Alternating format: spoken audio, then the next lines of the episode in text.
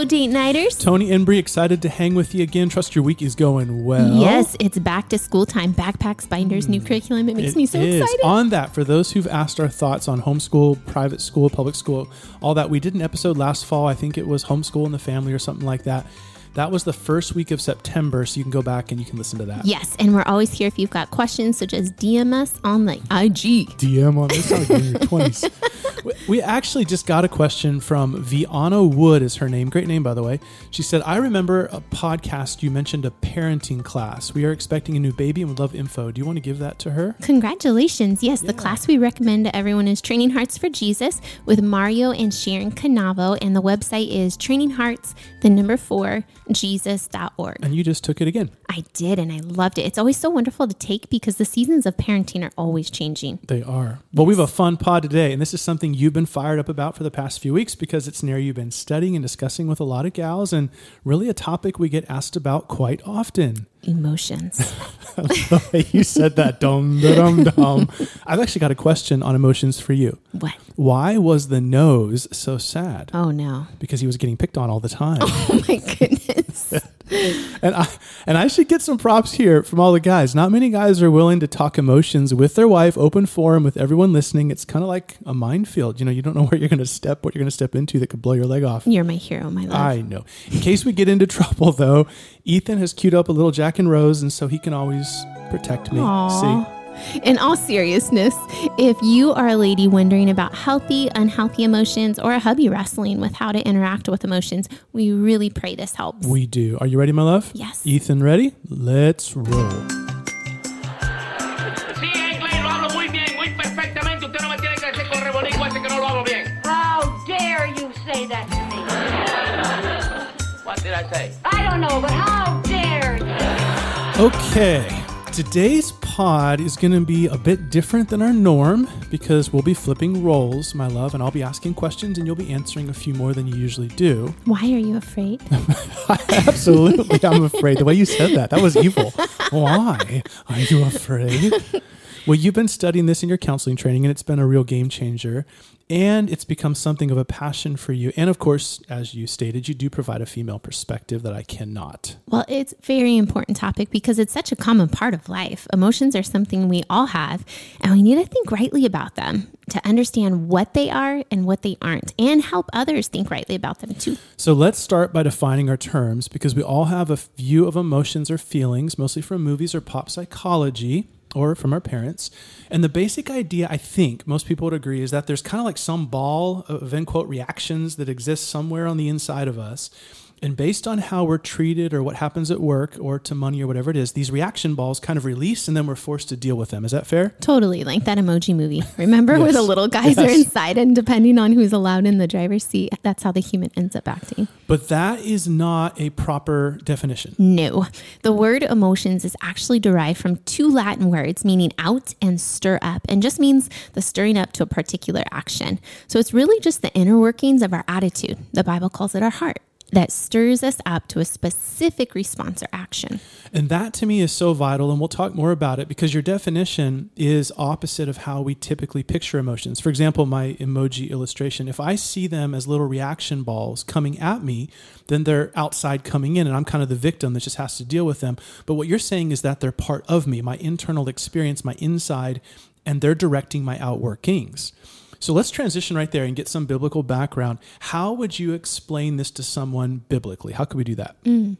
Well, it's like something you alluded to in a recent sermon where scripture talks over a thousand times about our heart. Mm-hmm. So we've got this broad idea of our heart, but rarely take time to examine the various components of what's inside. For example, the mind, the conscience, the will, and lastly, the emotions or affections, which in God's design are meant to be an outpouring of a mind obedient to Christ. And in that sermon, I tried to make that exact point. Whereas the world tells people to follow their feelings and let that drive their understanding and choices, the Bible says our understanding should be what drives how we feel and how we then act. And that's Jesus' precise point regarding the reactions when he says, quote, from the overflow of the heart, the mouth speaks. And that's proverbial wisdom from Solomon, too. Watch your heart, for from it flow the springs of life. And most people don't realize just how backwards they view these things. I mean, basic psychology says you're an animal, follow your instincts, chase your heart, whether it's Freud or Spock or any one of the LGBTQIA movement people. And advertisers know that, which is why they put up a lifestyle to match a product and then they gear it toward a target audience. Basically saying, if you want to feel like this person, then eat, sleep, chew, or wear whatever product. Follow your feelings to build your life choices. But the Bible says exactly the opposite. Our understanding of truth should drive our emotions. Yes, and it's clear in the Bible that Jesus had and has emotions, obviously without the sin, but he had deep feelings of frustration, hurt, loss, and joy. So these are things that come from God, and because we're made in his image, we have them too. And like you just said, that means that they aren't just coming from some external experience, what you called the little reaction balls, but actually from the inner process of our heart, which changes the whole picture because it gives us responsibility over our feelings and doesn't make us a victim to them. Can you flesh that out a little bit? Because it's the key to unlocking so much for us. Like, like picture a young woman listening, and her entire life she's viewed emotions as something she's responding to, like an external assault. And she even says things like, "I struggle with waves of emotion," or "I'm hit by strong feelings." You know, what would you say to her? First, I'd want to meet her where she's at. Listen, because so many of us have been taught certain things about emotions and feelings and have heard psychological terms used our entire life, and even our parents from their parents. And we've all kind of learned to define ourselves by this idea that emotions kind of rule our mental space. Mm.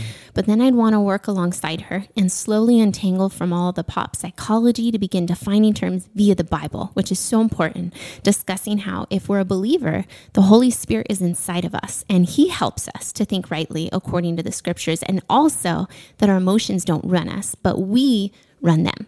How does someone do that? That's a really good line. We run them. How do they do that? I, I believe the key is the Bible never emphasizes activity over the emotions, but instead, like what you were preaching about, emotions are an outworking of my thinking. And that's why Paul says we want to take thoughts captive. Hmm. He doesn't say take emotions captive. And that's because my feelings are a direct line out from my thinking. So the more I control my thoughts, the more my feelings will follow. So, devil's advocate on that one, does that mean that all feelings are bad? Because I'm sure someone is listening and they're thinking, oh, you're really downplaying, you know, my very real emotions. Absolutely not. Which is why I pointed out Jesus' feelings. There's nothing, nothing wrong with experiencing feelings. We just want to make sure that the starting point of the feeling is godly because we can have a sadness that flows from the flesh or a sadness that flows from the spirit. It all depends on our thought process. The point being, we're controlling emotions, not vice versa. Exactly. Uh, they're part of my heart. So if I'm sad because an experience isn't glorifying God or has consequence for a family member or friend, that's very godly sadness. But if I'm just sad because I feel left out or you're sarcastic or didn't put the toilet seat down. Or say I look pregnant, the Oh, point being Never that would I. those are not biblical reasons to feel that emotion. Those are outworkings of a fleshly heart, a selfish heart, or a heart whose identity is idolizing you instead of fearing God alone. See, it's not that my emotions went out of control, like they have a mind of their own, but rather my thought process stopped hmm. looking to God's sovereignty, goodness, and wisdom, and my feelings are exposing the attitudes of my heart that need to be addressed. I want to stop right there. That is so good for the guy or gal listening. And this is game changing because it was for us. Mm-hmm. Mm-hmm. Let's let that sink in. Biblically speaking, our mind and emotions are not enemies, they're one and the same. They're partners together. And the Lord commands, you're saying, that our feelings be an outflowing of our mind, obedient to Him, submitted to Him, just like every other part of our body. And there's no excuses to that, regardless of what others say, what others do, or even when trying circumstances come. Yes, and here's where the rubber meets the road. This means that nobody can hurt my feelings. Now, ladies, do on. not be upset that I just said Come on. that because I was a little bit offended when I first heard this. But because my feelings are simply an outworking of my thoughts, another person can't hurt my feelings. They can only disappoint my expectations. Mm, that's good. So when we feel hurt, end quote, we need to evaluate the emotions and trace them back to our belief system. Kind of like the emotions are a fire alarm to the soul that says, you know, something in the mind's on fire. Yes, one counselor I greatly respect said exactly that. Emotions are a diagnostic tool, like the little check engine light, you know, showing engine trouble, showing us where we need to go to God in prayer and mm-hmm. Bible study and confessing to our spouse or our pastor to get the mind right. Wonderful. Love it. Okay, let me move this over to real life. What's the day to day impact of all this? For the couple listening, realizing that they're commanded to think right and to feel right, what's the real life deal? Speaking to the women, remember that your emotions are revealing hidden parts of your thought process. And when you see feelings that are overly strong or uncontrollable and oriented around yourself rather than the glory of God, they're revealing an agenda or desire or expectation that may not be God's will. And you want to use that as a diagnostic tool to confront and confess. And I'll jump in right there for the guys because often we view feelings as an, in quote, woman's issue, hmm. when in reality, they simply, ladies, talk more than we do. And that's surveys prove that. So we have a greater awareness of their emotions, but the reality is, is we have them too. We all experience as men the sensations of jealousy and greed and envy and hurt and resentment and longing. And all it takes is hearing about a buddy's new home or raise. And, and here's the key the Bible doesn't say God judges the emotions, but it does say he judges the outcomes, the motives and the actions and the thoughts of that. And it's those thoughts that created emotions and choices, and that's where God will hold us accountable. So, just like our wives, we have to nip the sinful emotions immediately. We have to trace it back to the thought process and make sure that we've confessed and confronted that particular sin. I mean, I'll give you an example. It's like if you have a brother who he's gets something that you enjoy and you sense that feeling of longing or covetousness, you have to trace that back to the heart condition and make sure you confess it. I mean, just the other night, I had a dog barking outside, this little golden doodle, and I was so angry, you know, at three o'clock in the morning, and I wanted to go down there and I wanted to knock on their door. And I actually had to work through this and say, okay, obviously there's a sense of, of, of justice and a sense of um, good decorum for neighbors. But the reality is, is they're allowed to have a little puppy, and they're allowed that little puppy's allowed to bark all that it wants at 3 a.m. in the morning. I have to work out that thought process that makes me angry about the golden doodle and make sure that I've confessed that to the Lord and So good. not be angry at a golden doodle. yes. They're hard to be angry at. they are. Dog They're so so, cute. cute. And just to add an addendum there for the gals, and this will be helpful understanding the proper order of thoughts and emotions. It in no way minimizes the feelings. It's just helping you to interpret them, to rethink the order and process by which emotions come. I hope that makes sense. So, for example, if we've incurred a traumatic event like abuse and strenuous emotions are attached, that's to be expected because our mind has been deeply affected by the sinful activity. But the road to recovery isn't sitting with a psychologist to work through, in quote, emotions, but rather to meet with a pastor or counselor to analyze how the new mind in Christ turns to God's sovereignty, turns to God's wisdom and goodness amidst trial. And as our mind is renewed freshly in God's plan and power, our emotions will begin to follow suit. Okay, I'm going to tread into some very deep waters here, but I heard this from you, so I hope Do you're, it. you're okay with it. So, if, for example, what you just said, I can't, meaning me as your husband, can't hurt, in quote, your feelings, but rather can disappoint your expectations, which naturally prompt emotion, then technically speaking, one could argue it's not me doing that. Oh, no. So one could argue it's not really my fault that you're sad. You can see where I'm going here. Yes. This is like a husband's get out of jail free card. I can just picture all the messages we're going to get on Instagram for this. You know, my husband keeps playing that part of the pod on repeat. You know, Oh. it's not me, it's you. Um, so speak to that. Like for the person who's listening and they're going, okay, so I'm understanding what you're saying. Emotions are a part of my thought process. They're not happening to me, which means I can control them. And the reality is, it's not what's happening to me, but it's what's happening in me. But is that giving an open door for someone to just stomp on me? How would you respond? Obviously, in the big picture, the husband is called to love his wife as Christ loved the church. But when it comes to the little things in day to day, I'd actually say you're right. For hmm. example, you've disappointed my expectations, which can be many things, like not coming home on time. And I now have a response in my heart to the ruined expectations or frustrations.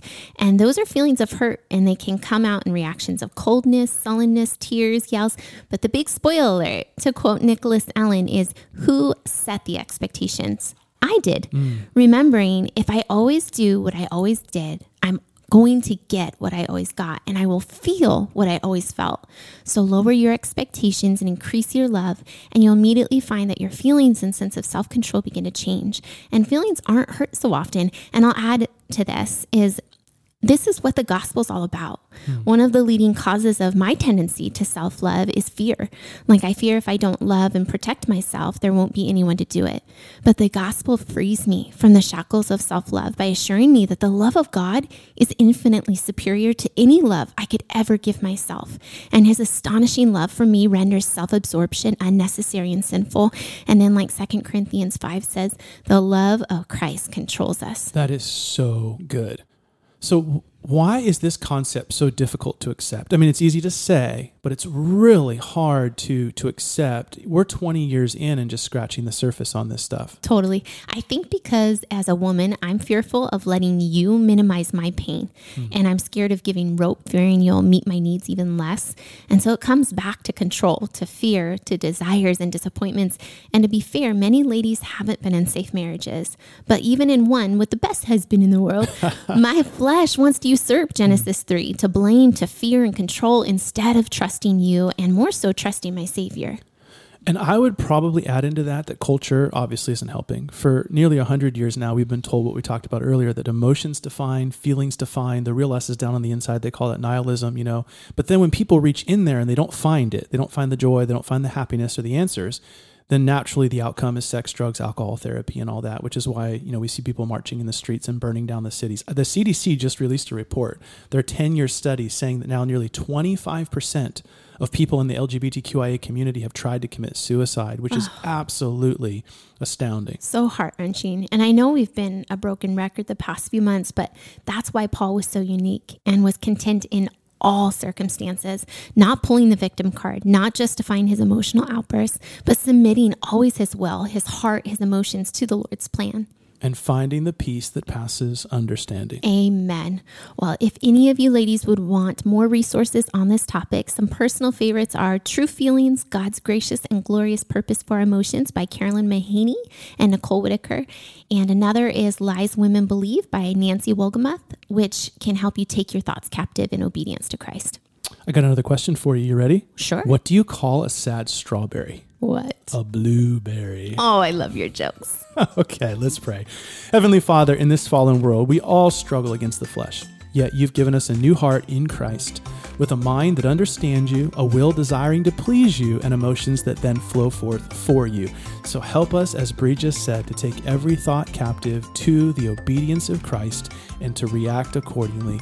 We pray this in Jesus' name. Amen. Amen. Date night family, we will be back in one week. A special thanks to the team at For the Gospel, Ethan, our producer, and everyone at Mission Bible Church. Until next time, keep living for the gospel and fighting for the family. Blueberry.